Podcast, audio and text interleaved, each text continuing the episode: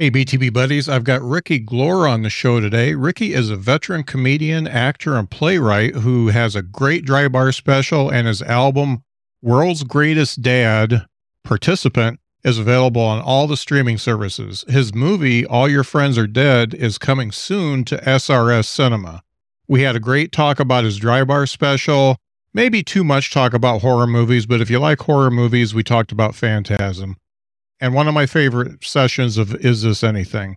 Speaking of Is This Anything, I've gotten some great feedback on the joke workshopping. If you send me your tags to Scott at the b t b p c dot com or hit me up on the socials, I'll read your tags at the beginning of the next episode.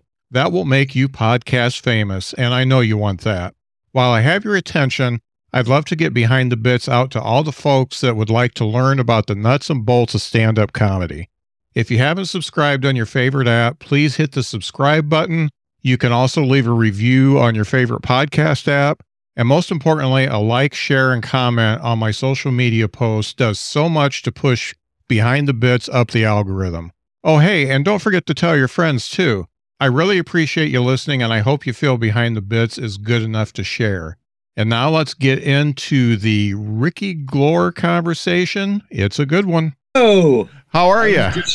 Good. I was just sharing the link on all my um, my social media. So if there's anybody that is hopping around and sees this, maybe they can hop on uh, the little live stream here. Yeah, yeah, that's nice.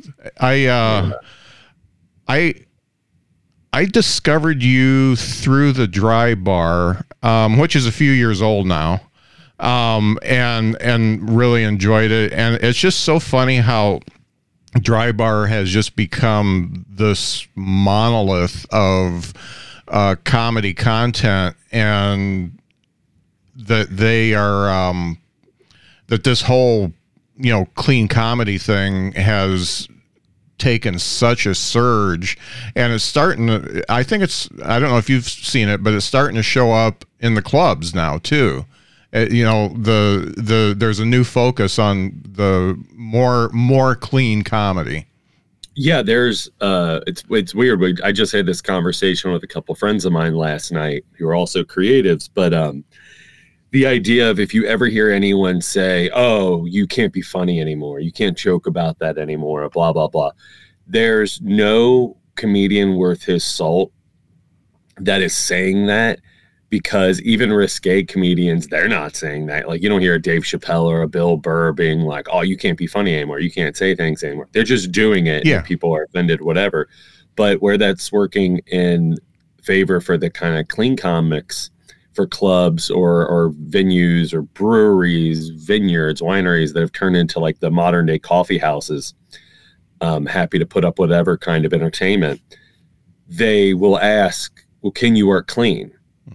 And if you can say, yeah, that at least gets you in the door of a conversation to then, if they're like, you can be like, "All right, how clean do you want?" And then you say, if you, again, are a comedian that has worked enough, you kind of have the parameters of knowing where you can fit in. You go, "What do you want?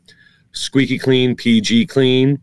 Do you want P G thirteen clean? Do you want late night talk show clean?" Right. "Or do you want a little bit more risque, late night talk show clean to somewhat R?" And then the people that thought they wanted clean, that didn't know that there was variations of that, will then think about what their audience likes, and they'll go, "Oh, you know what? They like clean, but they like it a little naughty." Like, and then they like, bite, they're like, mm. Do the Chris Farley thing. Yeah. But then, then a lot of places will be like, either like, you know, if it's a church or something, or if it's a club that is like, we're really pushing this as eighteen and up, um, or all ages or whatever, mm. then they'll say squeaky clean. But otherwise, uh, most places that think they want clean, turns out they really want just late night talk show clean. Yeah. Which that the, the width of what kind of material and things you can talk about on late night talk show T V now is, is a pretty wide spectrum. Right. And I've never felt the restraints of doing a show. And if you're asked, "Can you work clean?" and you can say yes, you're going to find yourself working way more. Right, right. And I think sometimes the definition, you talk about these definitions of clean, but sometimes they just, they just don't want you to be like social media sometimes. you know, they, because everybody says everything on social media, and, and a lot of it is just, you know, trash. And yeah. uh, and a lot of comedians, a lot of, especially newer comedians, they pick up on that and they think that's what they're supposed to say on stage. And it's, I mean, it's it's this breath of like negativity where, I mean, yeah, social media is a great way to connect everyone, but it also is, um, you either, your opinions have to be, I'm one hundred percent for it, which then one hundred percent invites negativity of being against it. There's no social gray area. I mean, and I guess that, that is kind of what entertainment is. Mm-hmm. Yeah. Um, but you, you get, and this isn't a new thing. This has been since even when I started doing stand-up in two thousand five, and hearing people talk about stand-ups in the nineties or the eighties boom is you'll have, for me, two types of comedians. Comedians who their main goal is to get up on stage and entertain, and you usually can't put them in a box of like, well, they're a dry comedian or they're a one-liner or whatever. Those comedians usually can have a wide spectrum of kind of the entertainer they are, more of a vaudevillian, old school kind of just entertainer. Their goal is to entertain whoever comes, whoever mm-hmm. the audience is, to not get upset with them, um, not to berate them. They want to make the room laugh. And by the end of the night, they want everyone to have a good time. That doesn't mean placate. Right. But there's that, there's that entertainer. And then there's the comedian that goes up on stage and their primary goal is to show you how smart they are and how funny they are. And I think an audience can smell that a mile away. Yeah. And those tend to be the more cynical ones who end up berating an audience when they don't get a response they think they deserve. Right, right. Yeah, with social media, that's where I where you were just saying the negative kind of comedian who is just... It's hard. It's hard to parse it because the hardest thing for a comedian is finding your voice. And mm-hmm. that only takes time and diligence of performing. Your voice could be cynical, ranty McRanterson. Yeah. And, but starting off that way, I don't know. It, it seems to have a very short shelf life. Yeah. And you, I, I, I've always said you almost have to earn it. And, mm-hmm. and, and I, got to talk to somebody who knew Lewis Black in the early days. And he was pretty much in the early days like he is now, but it didn't work because he hadn't earned it yet. Uh, you know, he, he knew his voice and, and he knew what he wanted to do. But the thing is, is the audience just, just didn't get him yet. Yeah. And, I mean, you, you there, and he, part of, coming up with your voice and figuring out your character. And then, you know, there were some stand-ups like, well, that's not honest. You should be your honest self and blah, blah, blah. Um, he did it because he had a speech impediment. Mm-hmm. So he talked fast and he worked it into to ranting because yeah. like Mel Tillis, a country singer, has a terrible speech impediment. You would never know it by hearing him sing. Right. Yeah. But that's, there's something lyrical to the way that you, you control your voice that overcomes that speech impediment. And then a lot of that has to do with confidence. Again, this past weekend, and I know we're going to do a bit, talk about um, bits we're working on, uh-huh. but an audience can smell from a mile away the confidence in your voice when you're working a new bit. And just like, even if you think you're like, I'm selling it so well, you have to remember that it is new, so don't kill your babies if it doesn't work the first time. Right, yeah. Know that the audience, for some even subconscious reason that they might not even know, they might not laugh at it that hard because they can tell the distinction between the stuff you're really smooth at doing and mm. you've made it feel seamless versus this thing that you're not one hundred percent confident with yet. Yeah. Do you have any kind of criteria when you do that new stuff? Because, and I've, I've done it long enough that I, I know it's not going to land the way I want it the first time. And it's going to, if personally, I feel like if it steadily gets better to the point where I think it's good enough that I can roll with it, then I'll keep it in for a while. Mm-hmm. But do you have any kind of criteria? Okay, you know, I I did this bit, I put it in the middle of uh, two great bits, and it just died.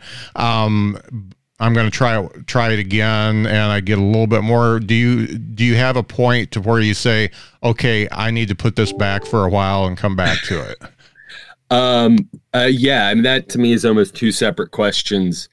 Uh, one of which, the first part, I can say the little bit of advice and the advice that I got from um, seasoned comedians earlier on, which has then helped me now in this age of um, filming everything and having crowd work to put online for self-promotion and stuff. So many comedians are worried about filming every set because, oh, what if something happens that I can put online to go viral? That's good, and that's a big part of like the self-marketing and branding yourself. But if you're working on stuff, I think you should be less worried about filming and more worried about recording the audio and playing it back, because hearing it, that is how it hits an audience's ear first. Mm-hmm. Doing the the mechanics of whatever physical attribute that you want to do or act out or dramatics comes later, after you get the cadence down, after you, you make sure that you're articulating it well enough, um, and you're getting your point across, you're getting, you're hitting the joke right, that they, he can understand what you're saying, the cadence, the pace, blah, blah, blah. Mm-hmm. So I think audio recording, and that will help you figure out, okay, is this placed in the right area? Is this chunked with other things that are like it or relatable to it, so it's not a logic leap or it's not a big mental leap, like taking a commercial break in the audience's mind to then go to this new ad, this new thing.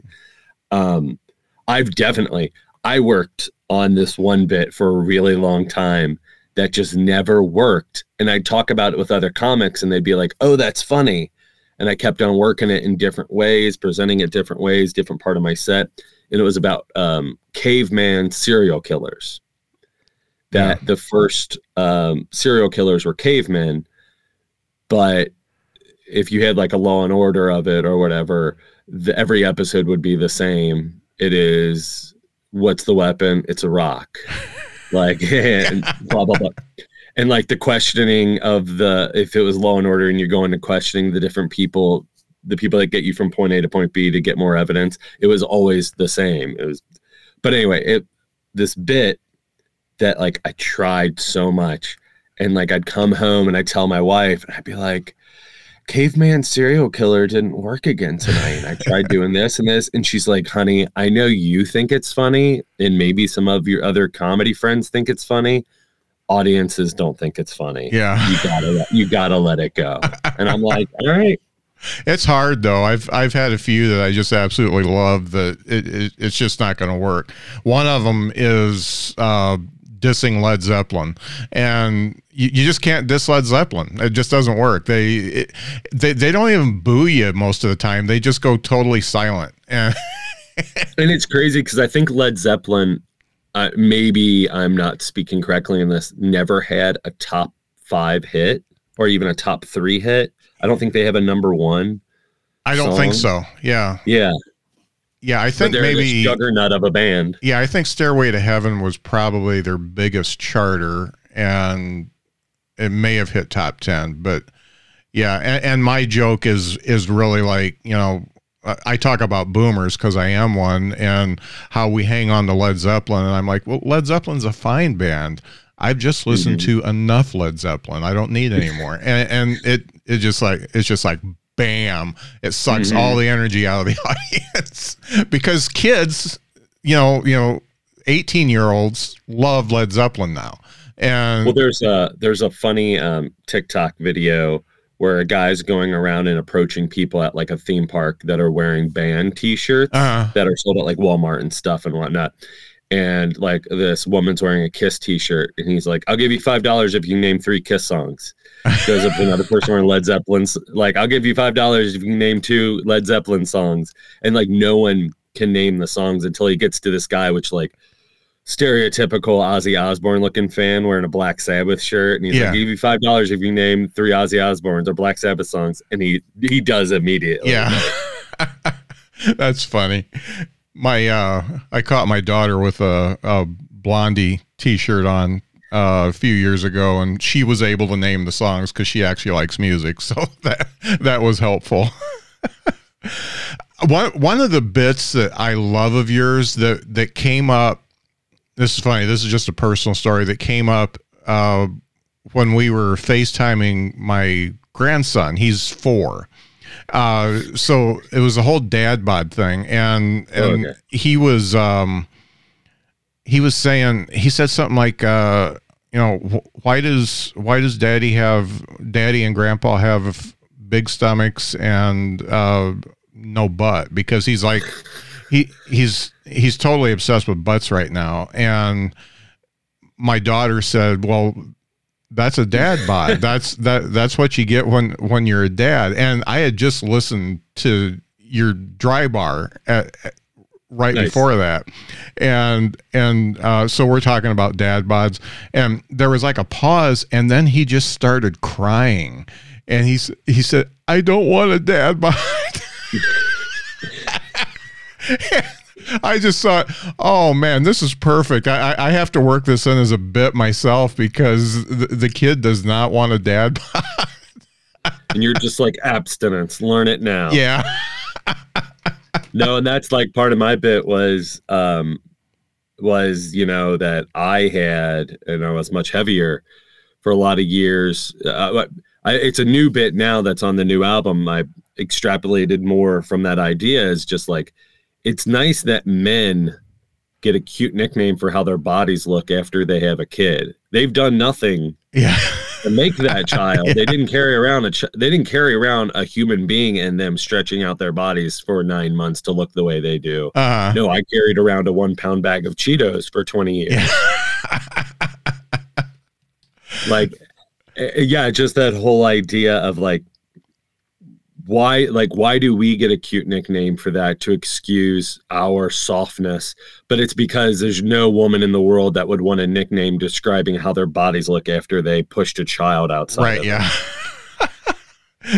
The mom bod. Yeah. Yeah. That doesn't yeah. work. Mom shape or wife weight. Yeah. One of my favorite uh, bits on the new album, uh, World's Greatest Dad, is the whole size of shirts thing. Oh, thank you. What? So, you know, just, just to go into it, you talk about size of shirts and how it makes you feel bad, bad about yourself. Um, what did it take to get that bit from start to finish? That seems like one that's got some time on it, that you've been working it for quite a while. What did it take to get from when you came up with the idea to what you put on the album? What's crazy with that one is that is still one that doesn't consistently work. Oh. Um, that one sometimes works and sometimes doesn't. I can take the blame of it of myself. And it is one that I've worked for a long time. Um, I was working on that when I did my first album, and it never worked the way I wanted it to. So I, I sidelined it. Um, there was a couple extra things around it that I have felt m- supported a little bit more of, like going into um, clothing sizes for my, my daughter, my toddler, and then just being like babies and how, how great it is that little kids, babies and toddlers have their own sizing system up into a certain age, yeah. five T. And after that, they have to join the real world yeah. of sizes. And like being someone who did, who has lost weight, one hundred forty pounds in the last year, like I can shop a- in stores now. Yeah. Like Target would have only up to two X's, and I was wearing a three X or a four X sometimes. Mm-hmm. And I, it, because I think we, different people push back on this, but I think we are a sizist culture where we don't want people of a certain size shopping inside Target, which Target is known for being a more affluent, better looking Walmart. Yeah. So they yeah, want their sure. MILFs. They want their college kids. They want, you know, so they didn't want someone who looked at me when I was wearing four X's, because they sell those clothes online. They just never kept them stocked in their store. Right. So I just thought of like, oh, well, like the names of shirts even make me feel like we're shaming people. And there's a, there's an extra joke that I actually just thought of this past weekend, and it's not even a joke yet. It's more of an observation and just a play on words that I don't know if there is a joke there, but is um, for the album, it's uh, who came up with the names of shirt sizes? Like the first one's, and you ask the audience small, and then someone says extra small. It's like extra small. And yeah. like, it's small because small rhymes with aw, like that's cute. Yeah. Middle, medium, medium, middle of the road, average, nothing exciting there. And then the last one is large, like large, like no one feels good wearing a large. Yeah. It's, you're just saying that you're large. And then I'm like, and the person who came up with the names, how lazy did they get that after that? They're like, I can't think of any more names. Like, if you get any bigger than a large, we're just going to throw some X's and numbers in front of it. the the supplemental stuff that I thought of this weekend was, because I keep on asking the audience what the names of the sizes are and progressively go, and women say extra small. And I'm like, it's so interesting. No man ever from the audience says extra small. Right. It's women, because that is a badge of honor of like wearing extra small. Mm-hmm. And made me think of the wordplay of, to me, it's interesting that there is extra small. That means smaller than small. There is more small. Yeah. There is less shirt, but it's extra small. But when you get to the other end of the spectrum, it's extra large, which means more shirt. Mm-hmm. And I, I don't know what the joke is there, but I think it's interesting that there is extras on both end of the spectrum, but they both mean something that is the complete opposite. Yeah, yeah, yeah. Th- there is something there. Yeah. I don't know what it is yet, but I just thought of it this weekend at yeah. wordplay, and I'm like, I don't know what the joke is, but there's something interesting that when it's small and it's extra. And see, this is the nerdy com- comic thing. Like, I'll probably present this the next time we do a, I do a road trip with like two opening comedians. Uh-huh. I'll throw this out in the car and be like, hey, I'm working on this thing, blah, blah, blah. And we'll maybe talk about it. And then thirty minutes later, someone will say, well, what if it's this? And then we'll be like, eh, nah, nah. Yeah. Or yeah. if we do come up with something, it'd be like, okay, tonight I'm going to slide that in the bit here and see if it works. And then let's see if we ruminate on anything else. Uh-huh.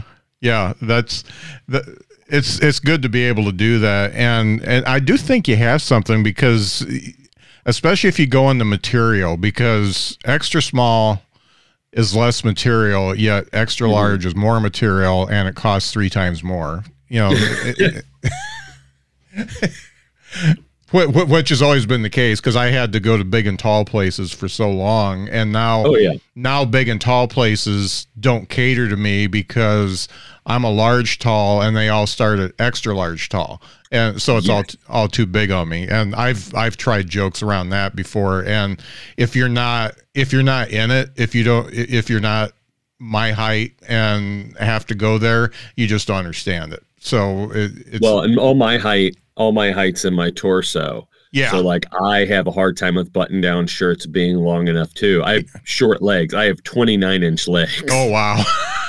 yeah. And I'm five ten and a half. So oh, all yeah. my height is in my yeah. torso. Yeah. I, I think you're, you're built exactly like my son-in-law, because he's all torso too. And he's, he's, I think he's five ten and a half, five eleven, something like that. That's funny. So one of the things, and this isn't really comedy related, but, um, it, I can tell that you are a horror geek, because I did a little bit of uh, internet stalking, and one of your favorite movies is Phantasm. And all the posters yeah. around me. Yeah. Psycho two, yeah. Halloween two, Scream two, Nightmare on Elm Street, Phantasm two. Yeah. And I, I'm a huge Phantasm fan, and I um, I like the fact that you're doing th- this movie's coming out. And mm-hmm. I, w- I wanted to talk about that a little bit, because I watched a trailer and it looks pretty intriguing. Um, and I know you've got a joke about it, talk, talking about how the uh, the killer's never the fat guy. And yeah. and and uh, so what's the movie about? Because I'm intrigued by it. The movie's uh, All Your Friends Are Dead, hyper, uh, super indie, low budget. We made it for five thousand nine hundred fifty-nine dollars. Uh-huh. And uh, I wrote, directed, starred in, produced, costumed, did everything. When you're making a movie for that little, you have to do everything. And so that's one of the only reasons that I'm in it, because we needed a dedicated actor that when me and the co-director and the cinematographer, Nicholas Hyance, when we were constructing the story, we were like, okay, whoever our lead is, we have to have it be someone, and we have to have the story be something that we could do stuff that is just them in the camera. Mm-hmm. And like, well, that's me. And so the story we came up with was semi-autobiographical. Um, I had hurt my knee playing football in high school. I was a, a state wrestler, baseball player, and did football. Also dabbled in theater and chorus and stuff, uh-huh. but definitely was on the sports track. And uh, I was in a wheelchair for six months and had to have three knee surgeries. But then immediately when I could, I auditioned for West Side Story, the spring musical.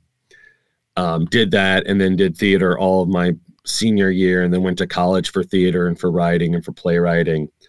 Um, and then improv and sketch comedy, trying to live the S N L dream, mm-hmm. eventually moved to Chicago. But so my injury could have easily put me in a very, I mean, I had a very good support system, but I could have fallen into a bout of depression and drinking and painkillers, which I definitely did drink. The most that I've ever drank was during that time of recuperation. Mm-hmm. But I did have, um, not to a detrimental point. Um, but we were looking at that and we were like, okay, what if I was that and I went the other way? That I got, that I was, I was king of the mountain, or what I like to, am I, am I allowed to loosely curse on this? Yeah, or stay yeah. clean? Oh yeah. Okay. King shit of Turd Mountain. Uh-huh. In this like Northern Kentucky, like uh, a star football player who has his tight knit group of friends, like the Breakfast Club, um, and gets hurt and then disconnects from those. Well, so I said, I was like, if I hadn't gotten hurt in high school, I'd have gone probably to Cumberland College in Kentucky to, to wrestle. Mm-hmm. And I probably would have gotten hurt in college. Um, and like, what would I have done with my life? Like, what would I yeah. have done with getting hurt with a wrestling degree? Yeah. Like maybe I would have pivoted then, but that would have been later and would have been probably harder to deal with. So what if that had happened? And I had gone into depression and drugs and alcohol and disconnected myself from all my friends. And then years later, what if it then became, what if it went from the Breakfast Club becomes the Big Chill and goes camping in a Friday the thirteenth movie? Yeah. And so that's what the movie's about. Um, it deals a lot with mental health. It deals a lot with what happens when the teenage slasher movie grows up. Uh-huh. So instead of high school kids or even college kids out camping, what if it's middle-aged people who have the struggle, instead of the struggles being like, oh, I wonder if I'm going to get laid this weekend, or, oh, I wonder if that guy or girl likes me. Yeah. I hope I don't get killed. It's, oof, I got kids and taxes and a mortgage and a divorce, and my life is not going the way I thought it could, is, yeah. should be going. So all the horrors of real life world for people thirty-eight and forty years old, then a masked psychopath killer shows up to pick them off one by one. So they had their, there's the real life fear. So the movie is a dark comedy slasher film. And um, it, it was interesting to balance mental health, because we, sensitive and aware enough and to know that any humor based around that is going to be impossible for some people to watch or not want to take part of. Mm. But we handled it in a way that any of the humor that had to deal with suicide or mental health was earnest humor. So like one of the jokes, to give an example of that, is my character goes to kill himself and hang himself. And while we were filming it, I was like, oh, I got to look up a YouTube tutorial on how to tie a proper noose knot. Uh-huh. And Nick Hyance, the co-writer and co-director, was like, oh, this needs to be part of the movie. Yeah. Like, you're going to watch a tutorial on how to kill yourself. Yeah. Like, he's like, that's hilarious. And so, like, the, a lot of the humor dealing with that is just honest, kind of awkward, relatable humor. Um, And the commentary, and then, the commentary that there are YouTube videos showing you how to kill yourself, I think is it's it's really good to be in the movie. Just, I mean, just saying, you know, you know, if you want to, there, there's stuff out there to show you, showing you how to make a bomb. There's stuff showing yeah. you how to tie a noose properly. There, anything you want's out there. And luckily, when you go to Google, if you type in how to tie a noose, the suicide prevention hotline number is the first thing appears. Yeah. So that is good. And like, we have that at the end of the movie too. I mean, there, there's been a few people that are just like, that doesn't skirt the issue of you're making fun of, like, oh, we're not making fun of it. But horror fans, horror and comedy, I think congruently run the same path.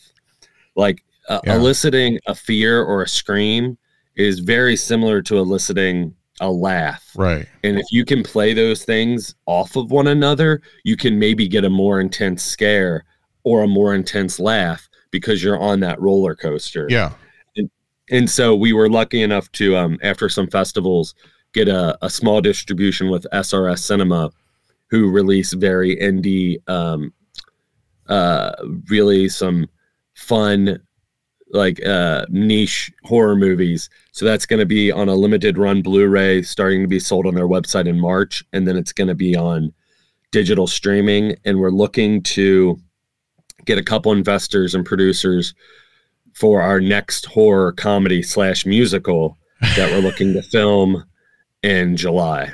That's great. That's I I've been I've been a horror fan since I was a kid, and I had a couple guys in South Bend that we would just sit around and talk about horror movies, and they had a podcast about horror movies, and I'd bring in ones that they'd never heard of, and like the, the old Hammer films and stuff like that. Oh, yeah. And, and it, it's, uh, it's always fun. And it's uh, comedians in general are geeky about something other than comedy. They're, they, they've all got a geek, and, and some of it's Dungeons and Dragons, some of it's, um, you know, the Marvel Universe or Star Wars or stuff like that. When I find a, a real hardcore horror geek, I know that I'm talking to one of my people, and, and there's not as many uh, of the hardcore horror geeks, but if you're a hardcore horror geek, you're also probably either a comedian or a comedy geek too. Well, I mean, and I think we're seeing that we're seeing the representation of humor and horror um, being kind of a peanut butter and jelly right now. You have Jordan Peele, mm. who is one of the top mentioned people when you're talking about horror right now in the last fifteen years. And then Ari Aster, who did Hereditary and Midsommar, mm-hmm. um, Midsommar, which I grew up loving Wicker Man, which yeah. is one of my favorite horror movies, the original one, not the Nick Cage one. Um, and you mentioned Hammer, Christopher Lee in there, and a yeah. lot of Hammer people in there. Yeah. But Midsommar, it's a divisive movie. Some people love it, some people hate it. But like for me, I thought the movie was hilarious because how honest it is with the relationship and the humors and the situations. Yeah. And so like, that is what is jazzing me about wanting to, to, to do. So I also do a lot of musical stuff, and I did in Chicago with my Black Box, uh, live theater musicals. Mm-hmm. I think m- music is also one of the most emotionally expressive things and can tap into people. So if you can add that to the track of comedy and horror and music, so you get those three emotions and you can blend and play those off each other. Yeah. That's, that's what really, um, really excites me about doing anything film wise. You mentioned Phantasm. Like, yeah, if you find like, there are people who are just like, oh yeah, I like horror. I like Jason Voorhees and Michael Myers and Freddy Krueger. Like, that's fine. Or Ghostface. Yeah. Phantasm should be more popular than it is, and I think it is inching more and more. But like you mentioning being a fan of that, and I'm like, oh, okay, this guy, this guy has good taste in horror. Yeah, yeah, that was. Uh, so I I remember seeing that on a V H S tape that I rented in the eighties, and the um, so I thought two was a little bit better than one. It's the Terminator two. Uh, yeah. It's aliens. Yeah. It's bigger, uh, more action. Yeah. But that last one that came out a few years ago was just nuts. Uh, and, and seeing everybody old, it, it was yeah. just, it was, it was kind of hard to watch, but it, it, it was still interesting. Um, but they're doing, and like kudos to them, like David Hartman, who uh, took over the directing duties from Don Coscarelli for that and was uh, a major writer on it. I interviewed on a, on a movie podcast that we used to do. And me and my co-host, who are big fans, I mean, P H A N S fans, yeah, Phantasm fans of the series, like every time a Phantasm movie would come out, I would, so like when four came out, which was incredibly low budget, they would take like five years, like so the first sequel came out ten years after the first one. Yeah.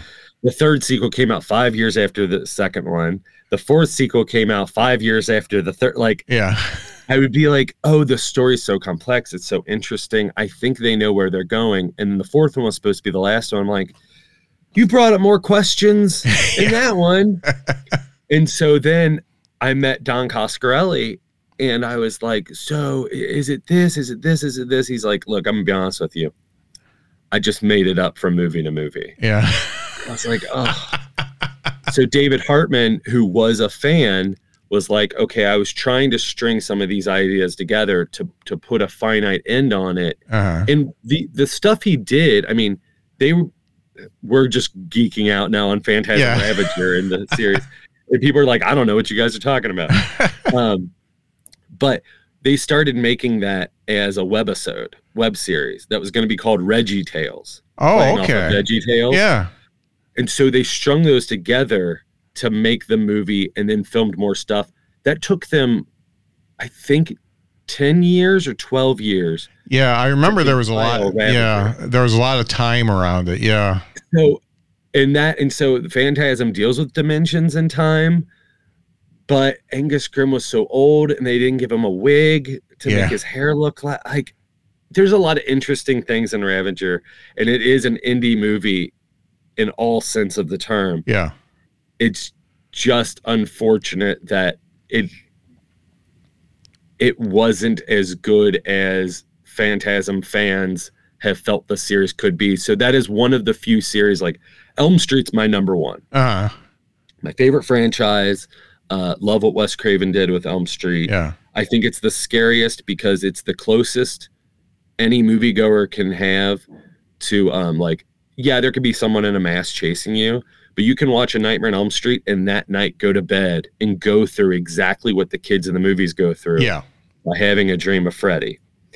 Um, that being said, if any studio was ever like, Ricky Glore, we love what you're doing. We, what's your take on a new Nightmare on Elm Street movie? I'd be like, no, thank you. I, I have too much love and respect for the original.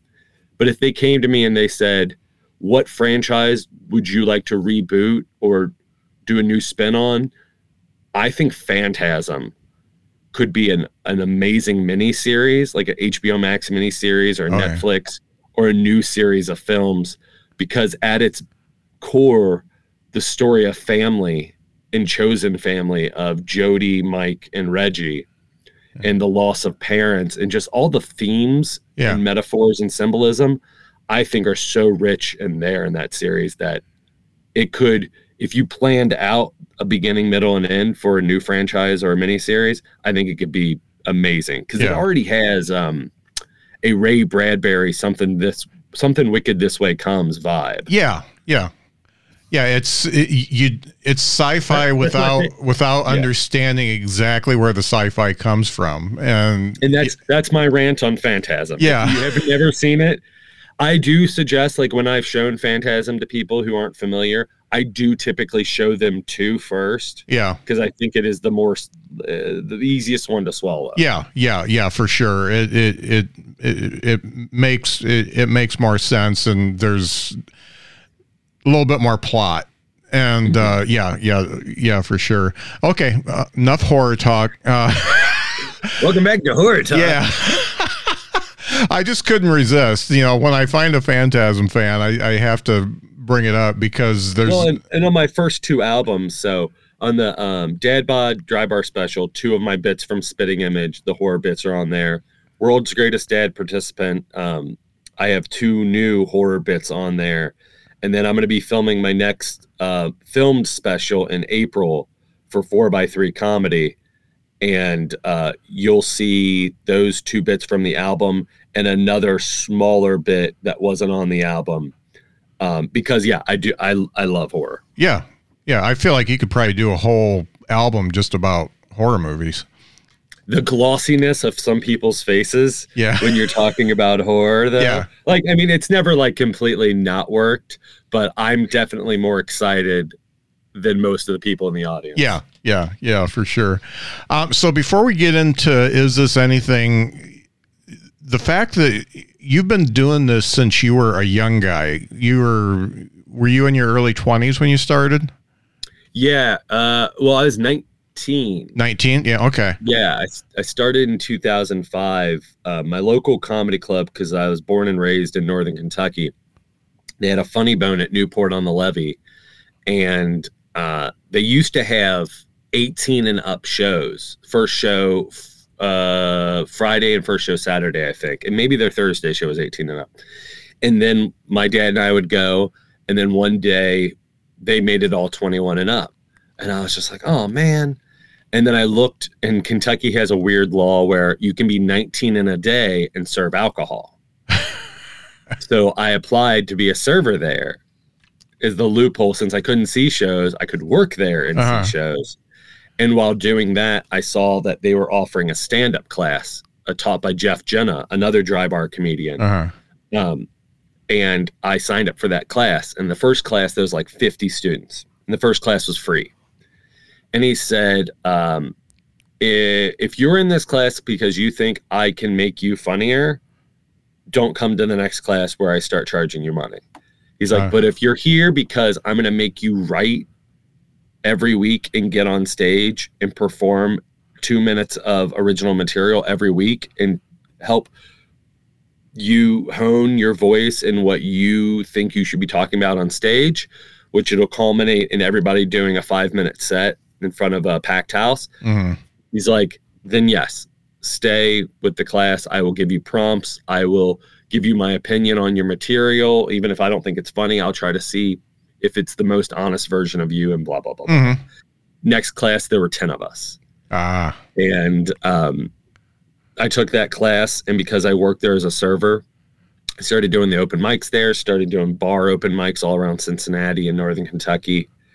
And then um, after I graduated the class and I kind of pseudo auditioned for the general manager at the club, um, I got my first weekend, which was for, for Finesse Mitchell in uh, two thousand five or beginning of two thousand six. Uh-huh. And then kind of became the house M C and definitely serving there. Anytime anyone from S N L or that I was a big fan of was coming through, I'd see him on the calendar and I'd be like, can I M C for them? Can yeah. I M C for them? Like having no awareness of like the differences between urban acts and me being super white and nerdy. Yeah. nineteen year old kid of just being like, I don't care. It's an audience. Right. Right. But then a lot of those comics like Finesse Mitchell, my first weekend, like he didn't straight up say like, is this your first weekend? He was just like, have you ever performed in front of a black audience? And I was like, yeah, of course. He's like, okay, good. So you know that off the bat as the M C, you have to be in their face and be louder than they are. And don't stand up against the wall. Like yeah. be on the lip of the stage. Yeah. And I was like, yeah, yeah, yeah, yeah, yeah. But so like that immediately, like I learned and I was just like, oh, okay. Little bit, he's like, because they'll eat you alive. Oh yeah, yeah. And then so it, it was just having that like comedy school of um, my first weekend that I did thirty minutes and started kind of transitioning into feature act was Jim Brewer. I was supposed to M C, and this is a couple years in uh, working at the Funny Bone, and the show is about to start, and Jim Uh, Brewer and the feature act weren't there yet. So the sound guy came down to me and the lights were off, standing uh, stage left. And he's just like, hey, um, you got to just keep on going. And he's like, I'll give you a, a flashy light to bring up the feature act, and here's his name. And I was like, all right. I was, and at that time, I was like, I maybe had twenty minutes uh-huh. that I felt comfortable. And uh, I was like, all right, I guess I'll do some crowd work and try. I mean, as an M C, you're not supposed to do crowd work. Right. And so the show's getting ready to start, and the uh, the announcer's getting ready to say, welcome to the stage, your local host and M C, Ricky Glore. And Jim Brewer comes up. I had not, not met him yet. And he's like, hey, man. And he's like, are you you're Ricky? You're the M C for the weekend, man. And I was like, yeah. And he's like, okay, there's not going to be a feature act, man. You got to go up there and do thirty-five minutes and then just bring me up. Okay, have a good show. And like walked away. And I was like, okay. And so then the whole weekend was just him and me, me doing thirty-five and bringing him up and doing an hour. And so like, in that first thirty-five minutes, like I go up on stage and it's that out of body, like my mouth is going for my opening joke, but like I'm in, words are coming out and I'm moving and doing it. But in my head, I'm like, okay, I've got to do thirty-five minutes. I got to slow this down. Do I extend this, make jokes on my feet about this?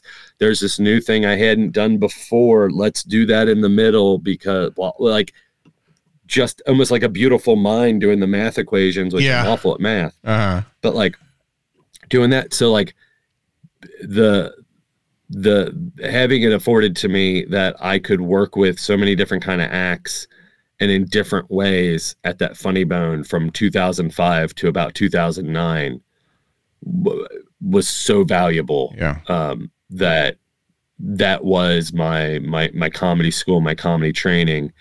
Um, Jerry Seinfeld's documentary Comedian used to be my Bible. Uh-huh. Um, and then when Orny Adams came through, I was like, oh, that's that asshole from Comedian. Yeah. He's going to be awful. And I went and saw him on a Thursday, and it is still to this day one of the funniest hours I've ever seen. Wow. So smart, yeah. energy. Afterwards, I like I he didn't know I worked there because I just came on my night off. And I was just like, oh my God. I was like, I love the documentary Comedian and blah, blah, blah. He's like, oh, thanks, man. He's like, what do you do? I'm like, oh, I work here, but I'm off. And I also do stand up. And he's like, oh, are you working Sunday? And I was like, no, I'm off Sunday. And he's like, you want to come and do twenty minutes? And I was like, okay. Like no comedian offers someone they have no idea who they are. Yeah. Right. twenty minutes. And he did. And that was such, and he, he was awesome. He was awesome to talk to and work with. And that, yeah, that working there at the Funny Bone, being a house M C for uh, four years was just like comedy college. Yeah, I bet. I bet. It's funny. One of the common themes, you're probably the one hundred forty-fifth comic I've talked to, and one of the common themes is is almost everybody gets thrown into something that they're not ready for or they don't think they're ready for, and when they come out of that and they're okay, that seems to be the impetus to keep you going on. Yeah, it's the trial by the trial by fire one hundred percent. Yeah. I had taken some time off like doing uh stand-up intermittently while I lived in Chicago from two thousand nine to two thousand seventeen. But um, because I was doing sketch, uh, improv, and then black box theater, um, stand-up kind of went on the back burner. And anybody that loves stand-up in Chicago, Zanies, that used to be run by Bert Haas, I've had my Bert Haas experience. Um, plenty of stories about that. But when I moved back to Northern Kentucky after I got married, I started leaning more into stand-up, because the scene kind of changed. There wasn't as much um, affordability for theater in Northern Kentucky, but I realized, oh, it doesn't matter what your home base is. You can do stand up and take it on the road. And what's interesting about a lot of comedians and musicians, a lot of creatives in the Cincinnati area have a don't ask for opportunities or don't make opportunities for yourself. Wait until you are, you are asked. Yeah. And like that has never been my mentality on anything. Yeah. I, I like you got to be your own champion and you got to make things happen and ask and blah, blah, blah. Yeah. And so after being back for about eight months in twenty seventeen, I hooked up with some other comics that I had worked with previously and some new ones that I just met. And we started figuring out that breweries, like I said before, are modern day coffee houses. And I put together a tour where there'd be three comedians, an M C, a feature, and a headliner, where every show on this tour out of state that we would do, we called it the Brew Crew Comedy Tour. Uh-huh. None of us had names, not to be confused with there's another brewery comedy tour thing. Um, we just came up with that name because none of us had any notoriety. So no one was going to come out and see us, uh-huh. just something catchy. Every show we did, we would rotate where we were in the lineup. So it would work, make us work on our times. Right. Like maybe we didn't have forty minutes, but we were going to work it. And then the next show we would be M C. Then the next show we'd be feature, working those different muscles. And I did that for a year and then submitted to Dry Bar. So then after being back for a year, that's how I then pivoted into Dry Bar, just pushing myself to to keep going up the ladder and doing as many shows out of st- like I don't do a lot of shows in Cincinnati or uh-huh. Northern Kentucky. Yeah. Um I do most, and I work on most, I don't do a lot of open mics. I work on my stuff on the road. Mm-hmm. And it's, I, I could, but it's not like New York City and it's not like L A where there's these awesome open mics every night of the week. There is a very, and I know there's different scenes like this. Cincinnati has a very territorial scene, but unfortunately a lot of comedians in Cincinnati don't leave the, don't leave the city. Yeah. Yeah. And one of the things about open mics, I was uh, talking to somebody about this last night, because I still do quite a few open mics, is the, you don't get people like you showing up to the open mics anymore. You don't get, you, you don't get the veteran comic showing up. So there's nothing really there that makes you want to elevate your game. You know, it, it's, it's, you don't, you don't see anything to aspire to because you're all pretty much on the same level. And yeah. And I've, I've happily, um, what's hard for me is I'm a little bit of an orphan when it comes to having a comedy home, because my Newport on the Levee club closed while I was in Chicago, and the other comedy club was Go Bananas. And they're a more, um, they are a a more like, we know it, we're against the corporate of the getting paid to do stand-up. Yeah. um, I mean, they're the more emo, more like, oh, we're it's art, and stand-up is just standing there and dryly telling jokes and blah, blah, blah. And like, that's fine. But like, I was, I will forever be branded with the scarlet letter of having started at Funny Bone. Yeah. You know, a corporate business entity. And I, I mean, I get the merits for both kind of clubs. Um, you Go Bananas is more avant-garde, and that's, that is fine. But like, I don't have that home club. I don't have that loyalty here. But whenever anyone does put on a show or it runs a new mic, if they reach out to me and they're like, hey, if you ever have anything to work on, feel free to come by. I've done that. Mm. It's just... There, I, I mean, I've heard some people talk about this in Saint Louis and stuff, and it's everywhere. But like, when I was down in Florida for about four months over the summer, I have never felt more accepted than in the Miami um, oh. open mic scene. Mm-hmm. Like, I, I had to be down there for some family things uh, with my in-laws. Uh, my father-in-law passed away, and um, when I started going, I had to cancel some. some scheduled gigs that I had. And then when, after the, the family things were being taken care of, I, I started doing some more mics and rescheduling those shows, and um, was only supposed to be there for two weeks. I ended up being there for like three months. Uh-huh. Um, and so I just reached out to a couple uh, people that ran some mics in Miami and around that area. And they, that scene was so warm and welcoming. Like, and I hate to besmirch the scene where I live around, mm-hmm. but man, if the scene up here was like it is down there, of how they're like on mics, they had these people doing characters, they had a magician on it, and they were just like, yeah, man, whatever makes this mic the coolest and gets audiences here on a Wednesday, a Thursday, or a Tuesday, like, we're down to do. Uh-huh. And I was like, this is great. You guys are doing it right here. And their, their audiences were packed. Yeah. That that makes sense. I, I have always loved mixed open mics with the mm-hmm. with the music, the characters, poetry, you know, all yeah. all that kind of stuff. And palate cleansers. Yeah. And I always did it because it gave you more time. Yeah. Because it was usually ten, fifteen minutes they'd give you instead of three to five. And oh, and that's yeah, the yeah, the three to five minutes and having thirty comedians. Oh my gosh. Yeah. You're not stretching any muscles. You're right. doing it for other comedians. Yeah. Yeah. I mean, I look, I will be the first to say when someone goes up on stage with an instrument, a guitar, a piano, and look, I play a ukulele uh-huh. in some of my shows. I do have a little bit of a, oh, all right. Yeah. Let's see this. But like, I'm always down for it and I'm always more pleasantly surprised yeah.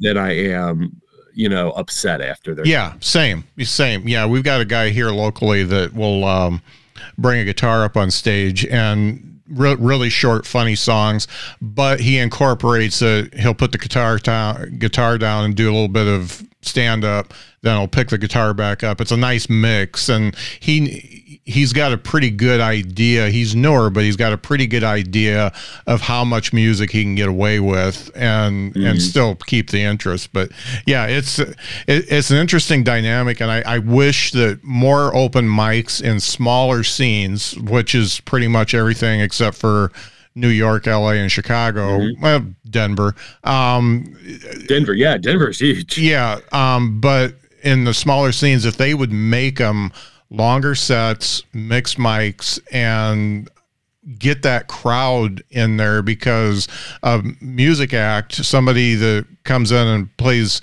a couple songs is probably going to bring more friends than a comedy act, because you've already asked your friends to come to your comedy show one hundred fifty times, and it's just going to be the one hundred fifty-first no that, that you get, or yeah, we'll try and never show up. And I, yeah. And I get it. Like the people who put together these mics, you know, people have their, their different reasonings for, okay, I'll do this for you because I want you to uh, book me on this and that. You know, the pol- I mean, the politics of anything always get in the way. Yeah. Of of of creativity, unfortunately, and business in the same way, and especially a lot of young comedians. They're you're you're so focused on working on your art that you don't have time or the acumen for the business angle of it. That's a whole nother level, but. I, yeah, I just wish, even if someone's comedy, like, I don't know that I would be a fan of me because mm-hmm. I'm not the kind of comedian that I like, that I watch. Uh-huh. Not saying I dislike what I do. Right. But like, if someone, like, if you were to say, Ricky, you remind me of, like, I, I'm not looking for adulation, but like, if you likened me to another comedian, like, oh, Ricky Glore is like, and then you name someone that people have heard of, mm-hmm. there's a good chance that that wouldn't be, that person wouldn't be in my top three favorite comedian. Yeah. Yeah. But so like open micers and people who run these rooms and these smaller independent rooms, you have, you can sit and watch a clip or these festivals and just have a good enough ear that even if it isn't your cup of tea, that you go, ooh, I, I, this person, they've got something. Yeah. And they, and it's not even like affirmative action where they're like, they're filling a void of like, well, we got to have X amount of blah, blah. There's a little bit of that that should exist. So you're not having the same twenty-two year old white yeah. college kid talking about ma- masturbating and yeah. blah, blah, blah, and living in your parents' basement. But like recognizing that even if it's something that you don't love, you should have that be part of the night, because it will be different and it will be interesting. Yeah. And it is just as valid. Yeah. And and a lot of bookers get tunnel vision in that sense where they only want alt comics, or they only they, they only they only want this cross section of comedy, and that limits their audience, because some people don't don't want to hear the alt comic. They they they want they want to see somebody like you that talks about real life and and um has. And I get it. Like I didn't talk about real life until I got married and moved back yeah. to Kentucky. Uh-huh. I used to do one liners and like I was a college kid and I didn't. a lot of my stuff that I talk about, like being from Kentucky and stuff, I obviously experienced it. I didn't have the foresight and the the removal of time from it, the distance, to recognize the humor in it. Uh-huh. Like I knew it was like, I thought it was funny, but I never, for some reason, I never thought anyone else would think it was funny on stage. Right. That wasn't from where I grew up. Yeah. Yeah. Yeah. It's, it's a maturity that has to come. I, I think it just has to come to you almost with, almost with age before you can actually look back at yourself and use that critical eye to figure out, you know, is this, is this really who I am? Or is this, is this really what's working? And the maturity of, yeah. And that's discovering your voice and like the maturity of communicating. So like there's stuff on this album about my mother-in-law that when I put it together, I went to her and I was like, would you be okay that I talk about this? She's like, oh my God, I'd be honored. Yeah. So it's called Brenda on the album. And so like, there is, there's some things that like will happen in my personal life that I haven't talked about on stage yet, because I haven't figured out the, the therapeutic humoristic way of presenting it. Or there's a couple things where I've said to my wife, like, just so you know, um, I'm probably not going to talk about this because it's maybe too personal. And she's like, yeah, I appreciate that. Uh-huh. But then there's other things where I'll talk about my wife and I'm like, are you okay with me talking about you having a C-section mm-hmm. on stage and blah, blah, blah. And she's like, yeah. And it's just communicating and being honest. And through that, like, I'm not, I, I try not to be that annoying comedian of examining everything and being like, is that a bit? Is that a bit? Can that be a mm. bit? Can that be a bit? It's more like it happens a couple days later. Like, um, this is a perfect example. This past weekend, um, I improvised this bit that my wife and I had joked about for years. Mm. What women think versus what men think. When a woman asks a man, what are you thinking? And he says nothing. And the woman's like, really? And they don't trust you. And like for men, it's like, no, we are sitting there slack jawed, yeah.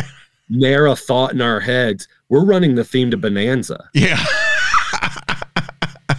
um, and it's, and then you'll add lyrics to it. Gonna eat, gonna sleep, gonna shit, gonna shave, gonna do yeah. it. Gonna eat, gonna sleep, gonna shit, gonna shave, gonna do it all again. Yeah. Eating, sleep, shit, and shave. Da, da, da, da, da.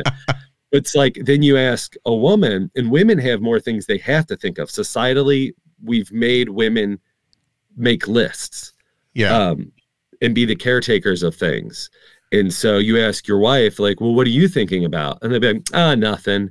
But inside their heads, they're yeah. going, okay, I got to wake up tomorrow at six a.m., got to get the kids up, got to get them dressed, got to get their lunches together, got to get them to school. And once I get to work, I'm going to go up to Kathy and I'm going to tell her I'm sorry because I told her yesterday that I didn't think her scarf was good and blah, blah, blah. Like, and so I improvised that. On in the first, I did three shows in a row on Saturday in Jacksonville, Florida. And in the first show, I improvised that. And the, the booker came up to me afterwards and he's like, oh my God. He's like, that bit with the Bonanza theme was hilarious. I was like, I improvised it. I was like, that's something I'd said to my wife before, but I've never done it on stage. He's like, that seemed like a fully formed written out bit. Wow. That's and great. So I was like, you know what? I think I'm going to work on it for the second show. And so I fine tuned it second show. And by the third show, I had it almost pitch perfect uh-huh. to the point that the women in the audience, I had to wait for an applause break during the, the rant of what a woman's thinking. Uh-huh. And so that was one of those of like, it's something my wife and I had done jokingly. Yeah. And my wife had thought it was funny, but I, I probably did that for the first time five years ago. And had never thought about incorporating it, incorporating it into stand-up. Uh-huh. That's great, and that's great when it like hits so early. When it, yeah. when you know when you know it's good right out of the gate. That's that's a fantastic feeling, and it doesn't happen all that often. Yeah. It takes yeah, a lot of work. That's the comedian's dream. That's yeah. the lottery. Is yeah. you're like, okay, in the middle of my set, maybe I'll do crowd work. And you know what that's going to do? That's going to open up a door to a new hour set or yeah. some ideas. It, yeah. Rarely does that. And I've tried that. Like on the album, I have a, a Q and A portion mm-hmm. that I've started doing because that that is the closest to like improv. Good improvisers have done it so many times that they'll make you think you're seeing something spontaneous, mm-hmm. but it's ideas and stuff they've worked with before, so they got a good idea. That's a little bit of the magic act. Or like um, uh, if you've ever have seen, um, oh my gosh, why am I blanking on his name? Canadian comedian. Um, oh, oh there's... Um, and also, mm, I'm I'm blank. Um, Harlan Williams also, yeah, not the comedian I was thinking of. Harlan Williams does crowd work, and he makes everyone think that the, the shows are brand new every time. Yeah, he's done it so many times. Yeah, he's able to weave in the yeah. preconceived. Are you talking bits. about uh, Ian Bagg? Ian Bagg. Yeah, yes. yeah, yeah. My wife saw Ian when I was opening for him years ago in Florida, and she's like, "Oh my gosh, every show is different." It was on a Thursday, and I was like, "Are you coming back Sunday?" And she's like, "Yeah." I was like, "You'll see how the sausage is made." Yeah, but it's brilliant. Yeah, it's oh, it great. is. Yeah, but it's yeah, it's so the Q and A is the closest to improv because people ask questions, a lot of the same questions, mm-hmm. but it's a way that they think you're talking about it for the first time, so they're less judgy uh-huh. and more accepting and willing to laugh. Um, at even just of a smidge of an idea yeah. that may be just what you need to give it the confidence and, and to build on it. So on the album, um, a bit that came up, and I haven't even written this down or worked it in, is flying there. The T S A agent patted me down and said that on the the the the X-ray screen, it looked they had to check under my flap. Oh, my flat, my skin flap yeah. to make sure I wasn't hiding something. And so this woman asked a question like, do you have any more stories about losing weight? And I just told, not even in a jokes way, hadn't thought of jokes. I just verbatim told the experience I just had from flying from Cincinnati, from uh-huh. C V G to Salt Lake City. And it got a great response that I actually now have to go back and listen to the album and write it down and be like, okay, that I naturalistically presented it this way. Yeah. Can I replicate it that way? And will it still work? Right. Right. That's, that's great. And, and that's a perfect transition into the newer thing I have going. Is This Anything? And, uh, so basically, uh, we both bring a joke or a premise to the, uh, table, and we decide if, um, it, it's, good if it can go forward, and um give You're each other up with its head. G- g- give each other tags if um or, or bring the ball in. Just bring the ball is back. Reel it back in. No more caveman serial killer bits. Yeah. But yeah, see if uh see if we got something. And since you are the guest, you get to choose if uh you go first or if I go first. Uh I want you to go first because I know the two things I'm going to present are part of uh, a, a chunk of a bit that's on the album that I'm looking to expand on. Okay. Um, that they're they're under the same chunk. Um, I just want to see if there's more to them, okay. and actually maybe three jokes. Um, so yeah, you go first. Okay. And I'm I'll- excited. To, I'm excited to hear yours, and like comedians will then be like, maybe you could say it like this. And it's like, yeah. well, you would say it like that, but that ain't my voice. Yeah. That's actually one of the cool things that's come from this is I get more feedback than I've been doing this for three years now. And I get more feedback from this than I've gotten from anything.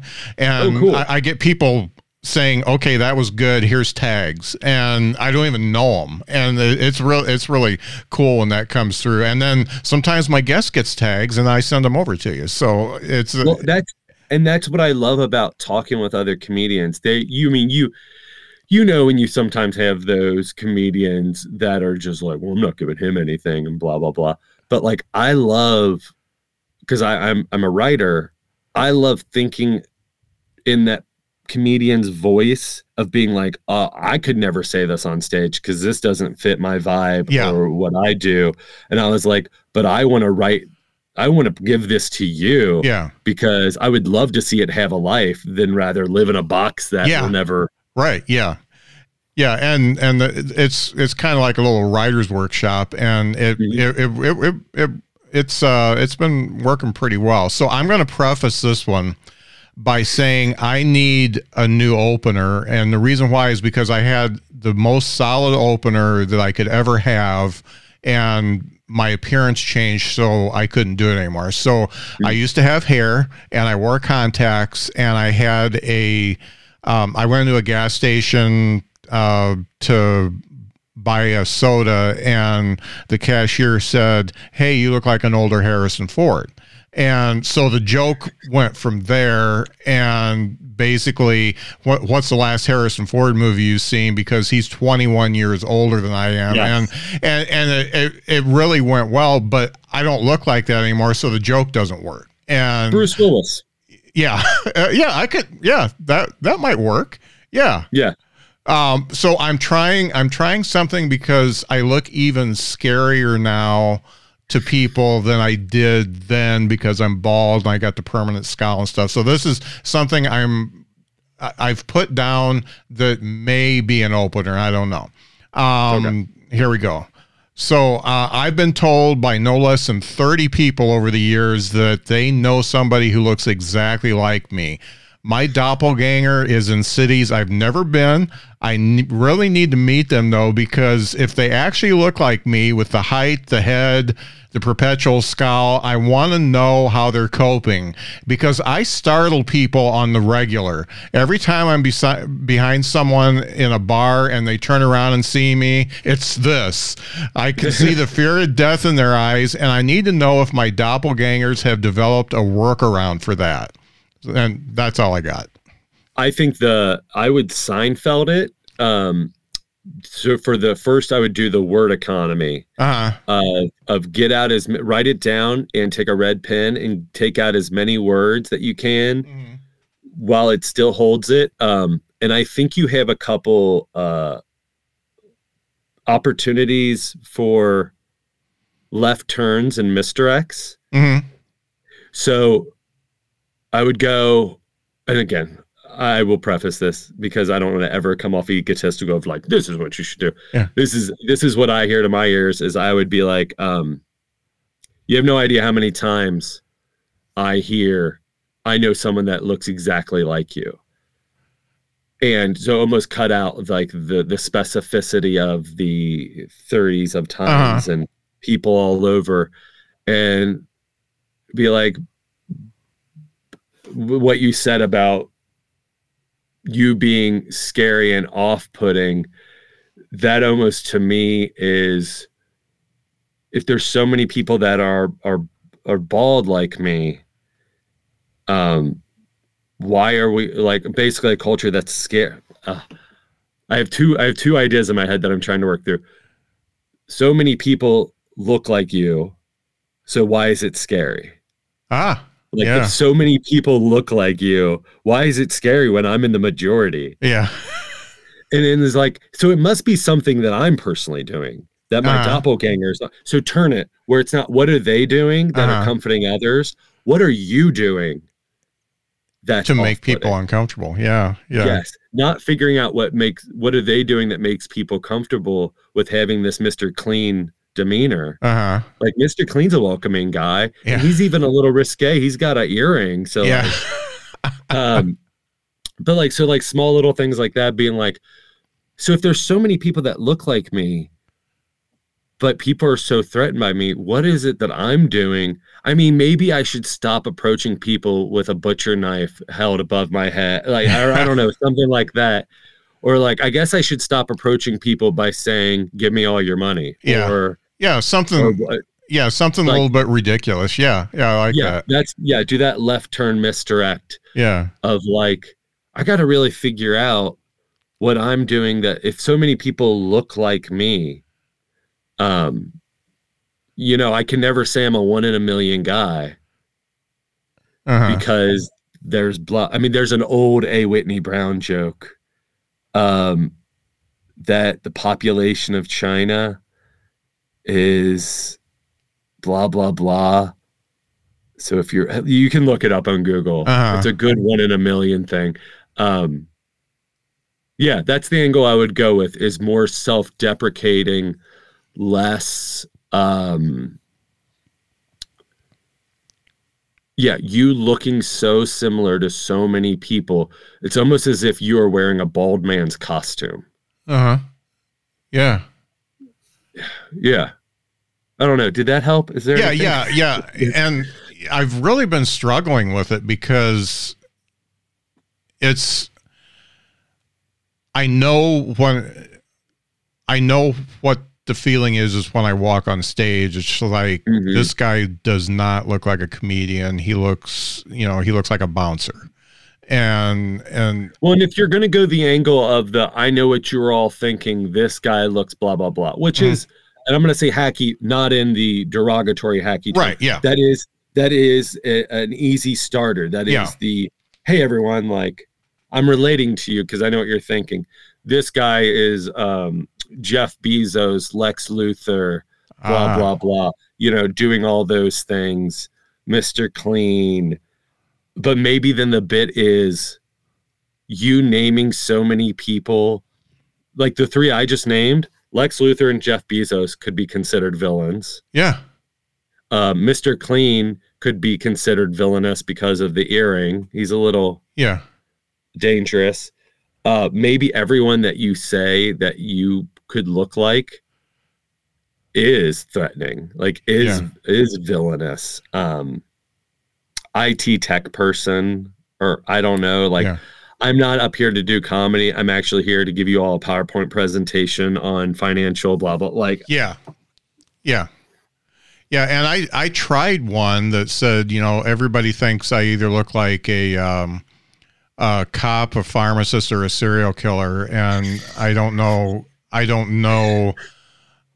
I don't know how I could be all three of those things. And, and that I, I never really got to take that anywhere either. It just, that's, I mean, that's funny that it's almost like, it's almost like a bullet point of this all being one thing that you just bounce around from, that you really don't spend a lot of time, that it's almost like you rapid fire hit all these ideas. If you could figure out a, a smooth way to do it, uh-huh. but if you did it quick, because that, I think that's hilarious. I look like a cop, pharmacist, or serial killer. Just the breakdown of that. Uh-huh. A cop, trust. I mean, mostly trusted. Uh-huh. I mean, there's you, some areas like, no thanks. Um, pharmacist, like, yeah, pharmacist is non-threatening. I trust them. Or serial killer. Yeah. Yeah. Like, but you trust serial killers, right? That's why serial killers are so good at what they do. Yeah. Is they get trusted. Yeah. Um, well, and I yeah, could also I, take it, I, I could also take it uh, in a direction where I'm like, yeah, the, I, that's just preposterous. I'm, I'm not smart enough to be a pharmacist, and then just let them, let, And, and I'm not That's lawful funny. enough to be a cop, and then just leave serial killer out and let them yeah. fill in the blank. Yes, that is, I like that. I think I would, I think that is how I would go first. And then if you did the, because you have no idea how many times people come up to me and say, you you look exactly like this person I know. Yeah. So th- I think that is your then second. Yeah. Your opening hit is, um, I know what you're thinking. I look like I'm either a cop that pulled you over for a speeding ticket, uh, your pharmacist, or a serial killer. Mm-hmm. But I have to be honest, like, I'm not smart enough to be a pharmacist. Yeah. Um, and I'm not and, athletic enough to be a cop. Yeah. And it's, it's a much quicker, it's, it's a much quicker laugh that way. Yes. You're yeah. getting meat and potatoes, yeah. and then you, then you let it hang for a little bit, but not like a, ah, so it's serial killer, right? Yeah. Um, but then you go into the first thing people always want to tell me is how much they think I look like someone else. Like, I think there's jokes in there about individualism, mm-hmm. of of just like that you're not special. Um, and then maybe there's a callback to serial killer. Mm-hmm. Yeah.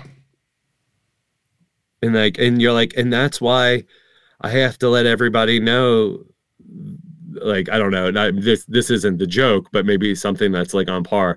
Like John Wayne Gacy dressing up as a clown and going to kids' birthday party, like, and that's why I gotta let him know uh, the blah blah blah killer always leaves, because I am I am important and special, yeah, and unique. There you go, yeah, yeah. And, and like the, it's and dark and it's weird, and maybe that won't fit like the rest of what you have going on. Uh-huh. But I don't know. Maybe if you got them at the top with something like that, then the you're open for maybe other weirder things. I don't know. Yeah, and I I'm a little bit more on the weird side, and and a little bit more angry and stuff like that. Anyway, so that yeah, I I can see that working. Th- this is this is great because I've got something that I can do my first two jokes with now, and mm-hmm. and they'll and they'll both be done in less than two minutes, and then I can then I've got them going, and I can get into the rest of my stuff. And yeah, and that's it. It feels like you have um, possibilities for good laughter in that in that first bit of cop, pharmacist, serial killer, that you hit a lot of. You get self-deprecating, you get re- relatability, you get um, cop and serial killer, which are two semi-hot button topics right now. Uh-huh. Um, yeah, it just seems like, yeah, you have a lot of opportunities to really rope them in right off the bat, and then them for, for the audience to get a good sense of what your tone is going to be for the rest of the show. Uh-huh. I mean, it's almost yeah. like that's your first joke is a cliff notes of what you're going to get, a summarization for the rest of your set, yeah. whatever it's ten minutes or whatever. Yeah. Yeah. Excellent. Excellent. Well, that, that, that was a good one. And I'm glad I talked about some of the other things I've tried because I, I think I can make them work together now. And, uh, that this whole opening thing has been bugging me for over a year now. Cause I, I, I just haven't, I, I haven't been able to find that one that does as well as the old Harrison Ford one.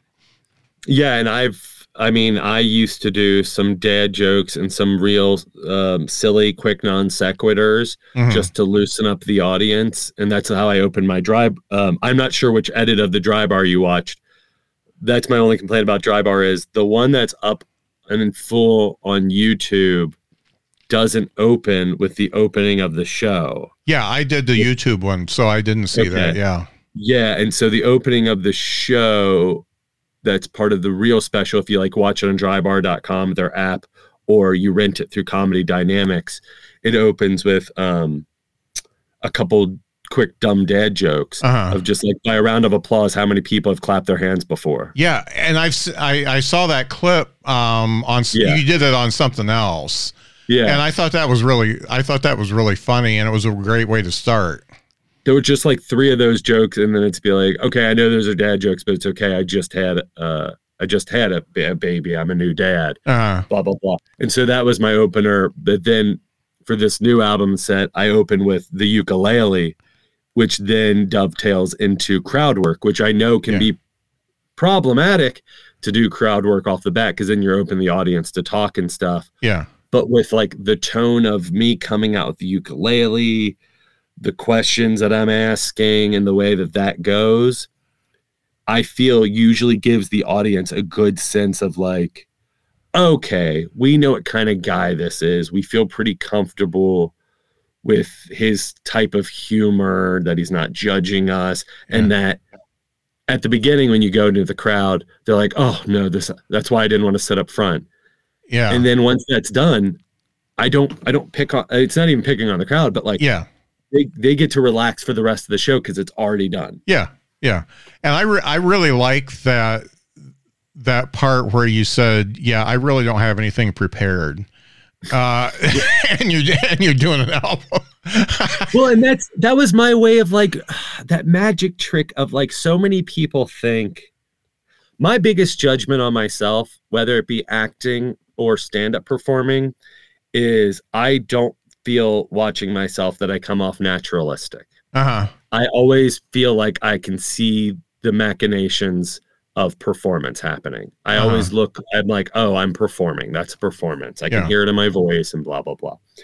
Um, so the trick of that, of doing crowd work, and then once I felt like the mine of the crowd work is, is, is welled up, is dry. Mm-hmm. I will then try to connect wherever we're at with the pre-written bit and just slide into it. Yeah. And then hopefully I'm on, I'm twenty minutes now into the show, and they didn't realize the show really, the real show started. Yeah. Yeah. Yeah. I can, I can dig that. Cause I have, I have the same observations about myself. I still feel like I'm, I still feel like I'm following an outline and, mm-hmm. and, um, and trying to move past that, but it takes a lot of practice to do that. Yeah. And it's, it, it, it's hard because I think we are always chasing our voice, and I still don't know what my voice is. I have just become comforted in knowing that the humor I am doing and the things I am doing are the things that I want to do. Right, right. I'm not going like, well, I can't do that, or I'm not going to do that because that isn't what I can sell better or whatever. I'm like, I like doing what I'm doing. I like doing what I'm talking about. Mm-hmm. And I'm going to... That doesn't mean I'm going to do it. And if the audience doesn't laugh, like that's first and foremost, like, all right, that thing's got to go. Cause as much as I love doing it, caveman, serial killer, like it's got like, it's gotta be stuff that I like doing that also entertains the right, audience. Right. Yeah. Yeah. And that's, that's a delicate balance. All right. So, so what, what, what, what you bits. Got for me? Okay. This is all in the chunk of, and things that have grown that's on the album um, a little bit, and then can continue on for new stuff, like a new hour. Mm-hmm. Um, and maybe it'll probably be in the new hour film special or variation of it, is the, I know I'm getting older. Um, three bits are, one, I know I'm getting older by the way that I buy groceries. Um, I get really excited when I'm buying meat, and I find, I see one that's, Uh, a steak or ground beef for eight dollars and eighty-seven cents, but then I see behind it or next to it one that's seven dollars and fifty cents. Uh-huh. Um, little joke, like doesn't yeah. ever get a real big laugh, but like something of like that to me is the lottery. Like that's yeah. the mini win in my day of just like, oh my God, yeah. like, oh, this was cheaper. Yeah. We did it. Yeah. Save thirty cents. But like, those are the little things you, you grow to love when you're of a certain age. Mm-hmm. Um, so that I'm working on. I'll do these first two. Um, I'll mention these first two before doing the third one and see if there's anything more to add to them. The other one is my friend and I that I graduated school with, uh, high school with in two thousand four, we're at a bar on a Wednesday night, and I was looking around, and I was like, I said to him, I was like, I think we're the oldest people here. And he looked at me and very nonchalantly said, yeah, I know we're the oldest people here. And the first thing I thought of was like, oh, he must have like an algorithm, or like there must be something that he knows that I don't, some fact for him to so quickly absolutely say that he knows that we're the oldest ones here. Uh-huh. And I was like, how? How do you know we're the oldest ones here? He's like, you know how I know we're the oldest ones here? Because you just said, I think we're the oldest ones here. He's like, only people that are old ask that question. Yeah, yeah. No young person is asking, I wonder if we're the oldest ones here. Yeah, yeah, yeah. I, yeah, the only other thing that you could add to that, I think, is whatever music's playing, you absolutely don't know what it is. Uh, and, uh, you know, I think... Is that an, is that an alarm? Is that a fire alarm? Or is that a hot new track? Yeah. Should we be concerned? Yeah. Look, it's loud. Yeah. Are they trying to say we need to evacuate? you know, I, I, I, I love jazz, but the beat on this sounds like my rotor's going out or something. You know, it, yeah. When you start liking it to things around your house breaking down and thinking you need to call a professional to fix. Yeah. And that's what you're thinking of. And it's music. Uh huh. You know you're old. I mean, yeah. that's a, you might be a redneck. You might be old if yeah. the music you're hearing sounds like you're heating an A C unit conking out. Yeah, yeah. And, you're, and you get upset and sad because you know the money you get back for tax season's just going to go back into fixing. And now that song has ended, and yeah, you're yeah. still thinking about fixing things around your house. Yeah. You know, another way you could go with that is, you know, this sounds exactly like when my H V A C went out Um, and I'm almost positive somebody oh. was in my house sampling that. uh, yes. And is this something from based off of what you just said? The acronyms that you know yeah. are clear giveaways of your age. Yeah. H V A C is an acronym you know when you're over thirty-five. Uh-huh. S T D is an acronym you know when you're in your twenties. Uh-huh. I've actually got a bit about acronyms and slang. Um, so yeah, that yeah that uh, th- that I love makes clever sense. Wordplay as yeah. like a quick little little joke inside of a bigger joke. Yeah, that's yeah. That, that, that, what I said earlier about the extra small versus extra large. Right. Yeah. Um, and it's hard with those because sometimes you just introduce the idea, and if you don't present it as a joke, people still think it's interesting as long as you're not hoping that there's going to be a laugh there. Yeah. Right. But I think. H V C, H, H, H, H V A C versus H P V yeah. is, I think that could be a good laugh moment. Yeah.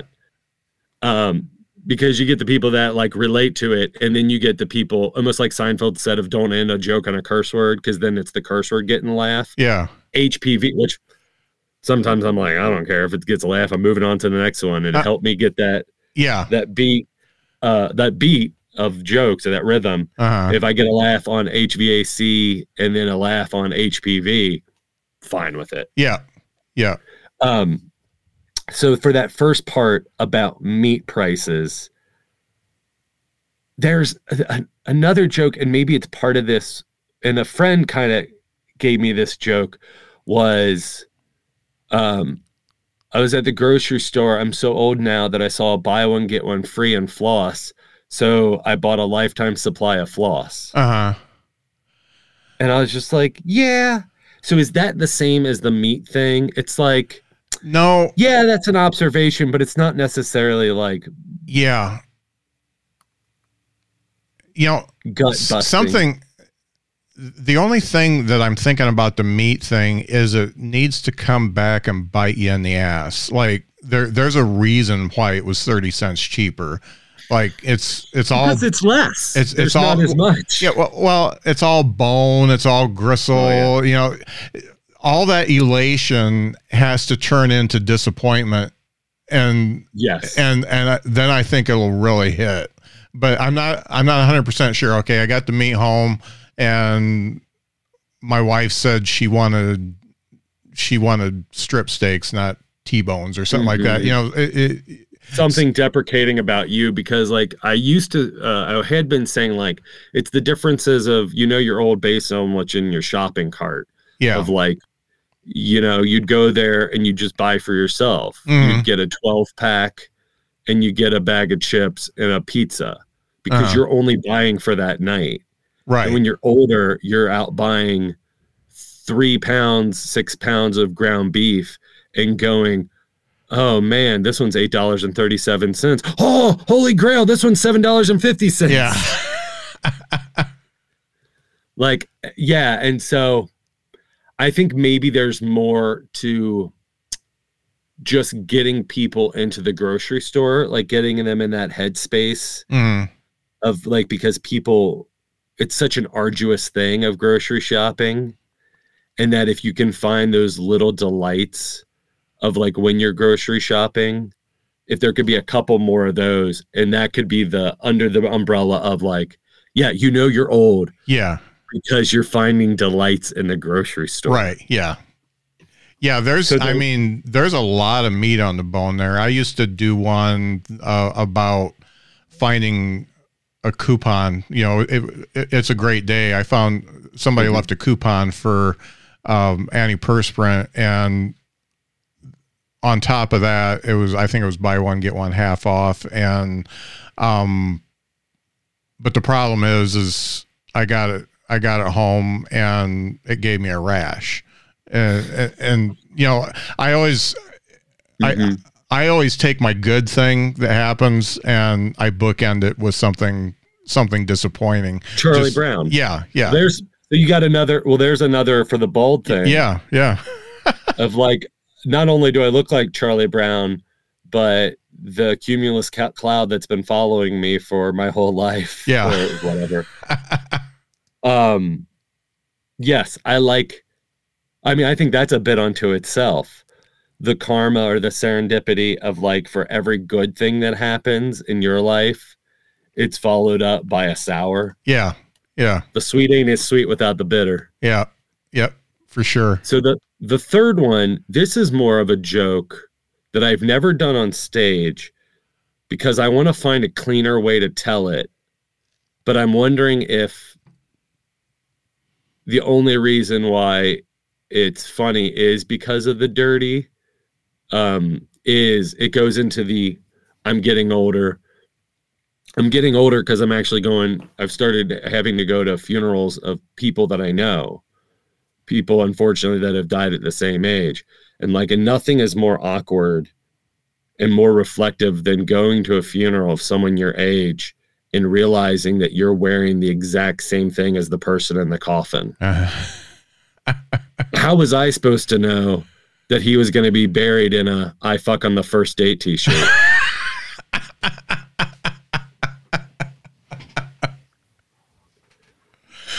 Okay. But, why? So it's really good the way it is. Um, I mean, that's a huge misdirect. Um, but I mean, what other t-shirt could you put in that's clean? Uh, that hits as hard. Yeah. As it's not, that, I, I, I can't think of anything that's going to hit that hard. Um, that turn. Yeah. I mean, um, Hannah, Man- Hannah Montana t-shirt. Yeah. But how, how is I supposed to know that we both be wearing our Dora the Explorer t-shirts? Yeah, or, yeah. Yeah. Yeah, depending. I mean, it's, again, it, it's not going to hit as hard as. No. Like, because one, no one should be wearing an I fuck on the first date yeah, t-shirt. Right, yeah. And wearing it. Or the nerdiness of, of the comedy of it all is no one should be wearing that. No one should be buried in it. No one should be wearing it to a funeral. Right, yeah. Yeah. But yeah, Dora the Explorer fits there in the same way, but different. Yeah. Um, because it you're too, be, you're, you're both too old to be wearing them. Yeah. Um, and it would probably have to be something that's more prevalent now than even Dora the Explorer, like Coco Melon, Baby Shark. Yeah. Or I don't know. But again, yeah, I just, I've racked my brain of being like, oh, how did I know that we both were going to be wearing a, I went to blah, blah, blah, and all I got this t-shirt. All I got was this t-shirt, blah, uh-huh. Or like a, a tourist thing. Mm-hmm. Or a Big John, like even if you say Big Johnson, what you're doing is you're just telling a sanitized version. Yeah. I'm trying to find that network television, late night yeah. talk show, clean version of that joke. Right. Because that goes with my, a bit that has been working that is newish, that is on the album, um, is the I know I'm getting old because I started saving plastic grocery bags yeah. from the grocery store as trash bags. Uh-huh. And when people are coming over, we're trying to impress, we switch out the Walmart bags with Target bags. Yeah. And then if we're really trying to impress someone, we take out the one Whole Foods bag that we got ten years ago. But, that's so like, a good bit, that, yeah. The, yeah. The funeral thing works in mm-hmm. there with all that other stuff, but it's not, yeah, I don't, uh, is there a clean, look, if anybody is listening yeah. um, or watching this later or Facebook or whatever, or Twitter, and you have one, like, co- like comment, and I would love to find one that is just as ridiculous and hits all the reasons why it's funny. Yeah. Yeah. Yeah. That's because I, th- those go together so well. And, but that punch, I fuck on the first date, is just perfect. it, it, it's going to, it's going to be hard to find one. I, I'm going to be thinking about it all day now. Um, because there's gotta be something like a band this t-shirt. Is, this is not my first time bringing it up. Like, it's almost like this is a Sudoku or a riddle or a math puzzle yeah. that I've brought up at least on five different road trips with other comedians. Yeah. Where I'll just be like, check this. Can you come? Like, and it's yeah. not even saying like that is an amazing joke. It's just like the Olympics of, can you make, are some jokes unable to be made clean? Mm-hmm. Yeah. You know, you almost you almost want to have like five T-shirts in the chamber based on how the audience is reacting to your other jokes. Yeah, and the permutations of the night, because then I've had people. So I said you get a lot more work if when people say, "Can you work clean?" and then you find out what their yeah. level of clean that they want is. Uh-huh. I have had the reverse of that, where some people don't want to necessarily book me because they think it's going to be quote unquote clean comedy, yeah. which may be less less than funny comedy. And I assure them, I'm like, I can be dirty. I just don't filter myself, especially in the improvisations yeah. or the crowd work. Um, I'm not going to be like filthy and vile and disgusting. Yeah. But like, as I have on this podcast, this, this episode has some R moments. Uh-huh. Like the I fuck on the first day. Like yeah. that would be considered an R that some places would be like no efforts. Right. Yeah. But like, so I, I assure them, I'm like, there are shows that I've done where they're just like, "Oh yeah, we want you to, we want you to be a little dirtier." Yeah. And it's like, great. Yeah. And so if I had that joke in three different variances, yeah. the late, the, the clean version, the late night clean, and then the R version, which is what it is, yeah. that would be a great one to have. Yeah. And it would be interesting to see if you can make it work just as strong in each permutation. Yeah. Yeah. yeah the same, the same response on all Hello Kitty t-shirt. Um, yeah. Well, I mean, yeah, the a like, yeah, yeah. Hello Kitty, something that is, um, a, a close to forty year old man should not be wearing yeah. this. Yeah. Yeah. I mean, that's fun. Yeah. Figuring out something that is, that is that what is current, that is associated. Oh, well, maybe it's, what are those half shirts? Crop tops. Yeah, crop tops. But how did I know we both were going to be wearing crop tops? Yeah. Maybe. I don't think it hits as, as, as well, but yeah, I, I might try that. You, try, you could try that. You know, yeah. you, you you could have a throwaway line at the end of that and say, and our blazers match too. Yeah. How so you're wearing you're, you're wearing the wearing... t-shirt, you're wearing a crop top with a blazer, that's and it funny. Makes it that's even more ridiculous. ridiculous. Yeah. How did I know we'd both be wearing crop tops and that pinstripe blazer from Men's Warehouse? Yeah. That's yeah. I, I like that. I like the the little hat on a hat. Yeah. Yeah, I like that. J- like, d- look, they didn't ba- look, they weren't completely ridiculous and buried him in just a crop top. Yeah. They put a blazer on. Yeah, yeah. They dressed it up a little bit. His favorite crop top. Yeah. Have you ever worked with Jeff Bodart? No, but I am familiar with Jeff Bodart. He, I have he, definitely he, seen his poster and yeah, he is the king around. Of those throwaway lines that almost overshadow the punch.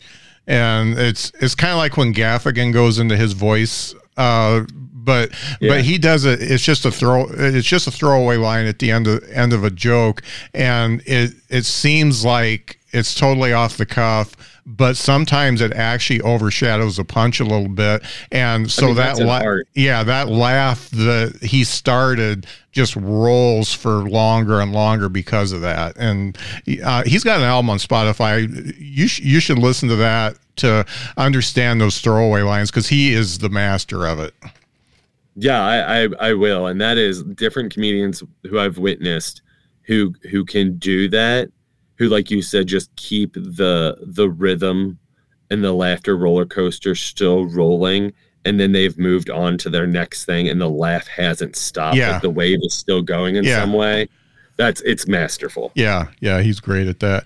Um, so where can uh, folks find you on the social medias, website, and all that kind of stuff? I'm everywhere. You want to Google my name? Um, you can find me, which is such a weird thing to say.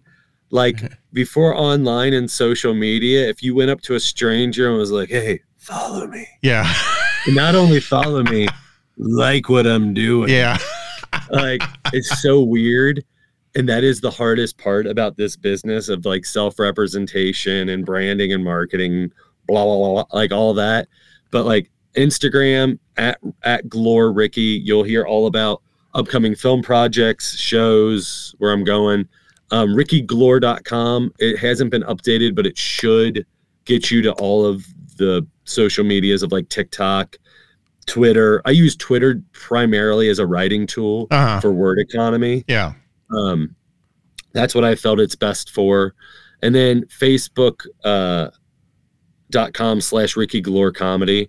I mean, it's kind of just all the same stuff shared on all the same yeah. platforms. yeah. There's no uniqueness yeah. really to any of it, but, um, yeah, be on the lookout for All Your Friends Are Dead coming out. Um, what we're going to be doing with some more movies.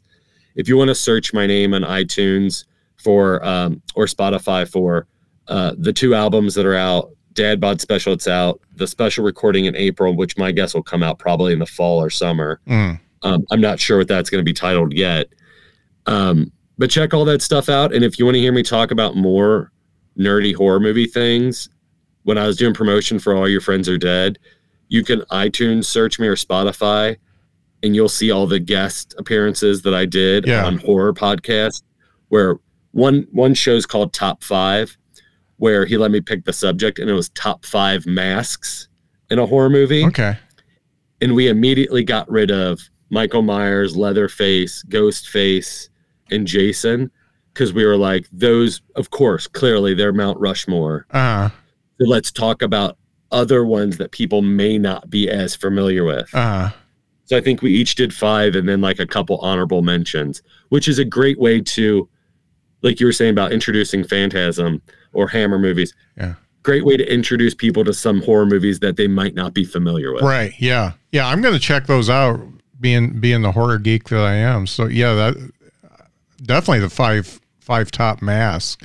That, that, that was a, that was one of my favorite ones, 'cause it was specific. Another one is, um, that it, I'm getting ready to record another episode for them is, um, oh, I don't want to miss say it. Say like, I'm going to be like, yeah, they're really good and I like them, and I can't remember their name. They're tip. They're Terrified and Tipsy podcast. Oh, okay. So T H E Y apostrophe R E Terrified and Tipsy podcast. Uh-huh. They do watch alongs. So oh. they did a watch along to um, a short horror movie I made called Racist, R A C Y S T. Okay. And it was like a David Cronenberg body horror. Oh. Um, or short film I made. They did a watch along to that. And I love their response that when I was promoting All Your Friends Are Dead, I came on for a full episode and we just nerded out about horror. And it's these two women that are hilarious uh-huh. and just have just a, a different outlook on horror, and they watch everything. That's but cool. They are like stereotypical, like Midwestern kind of mom vibes. Yeah. Uh-huh. And so like their approach and their comments on it are really funny. Yeah, that's great. I'll check that one out too. Excellent. Well, thanks so much for being on the show. This is one of my favorite uh, writing exercises, because I've got hey. s- I've got some meat to take away to my next open mic. If you ever want to do a condensed version of just like a an offshoot episode that is just like the writer's room or whatever, that's uh, just that, uh-huh. I'd be more than happy to come on. And I bet you other comedians would. I mean, just hearing, again, your approach to the different things. Yeah. Um, yeah, I think it's such a valuable tool. Yeah. Because sometimes in your community, comedians can get a little stingy and are just like, well, I'm not going to give you gold. Right. Yeah. What are you going to do? You're yeah. going to put that in the bank and collect some interest on it? Yeah. Yeah, that's, it's very true. And I, I, I always come out of these with, with more ideas, even beyond what I've talked about. And, and mm-hmm. that's, that's, that's gold right there, because sometimes it's hard to think of those premises, and uh, no. it's, it's yeah, good to stuff. Be in the right, to be in the right headspace. Yeah. All right. Well, thanks so much for being on the show, and uh, everybody check out Ricky Glore dot com, and also that movie. I can't wait till the till the movie comes out. All Your Friends Are Dead. Thank you so much. Thank you for having me. Yeah. Let me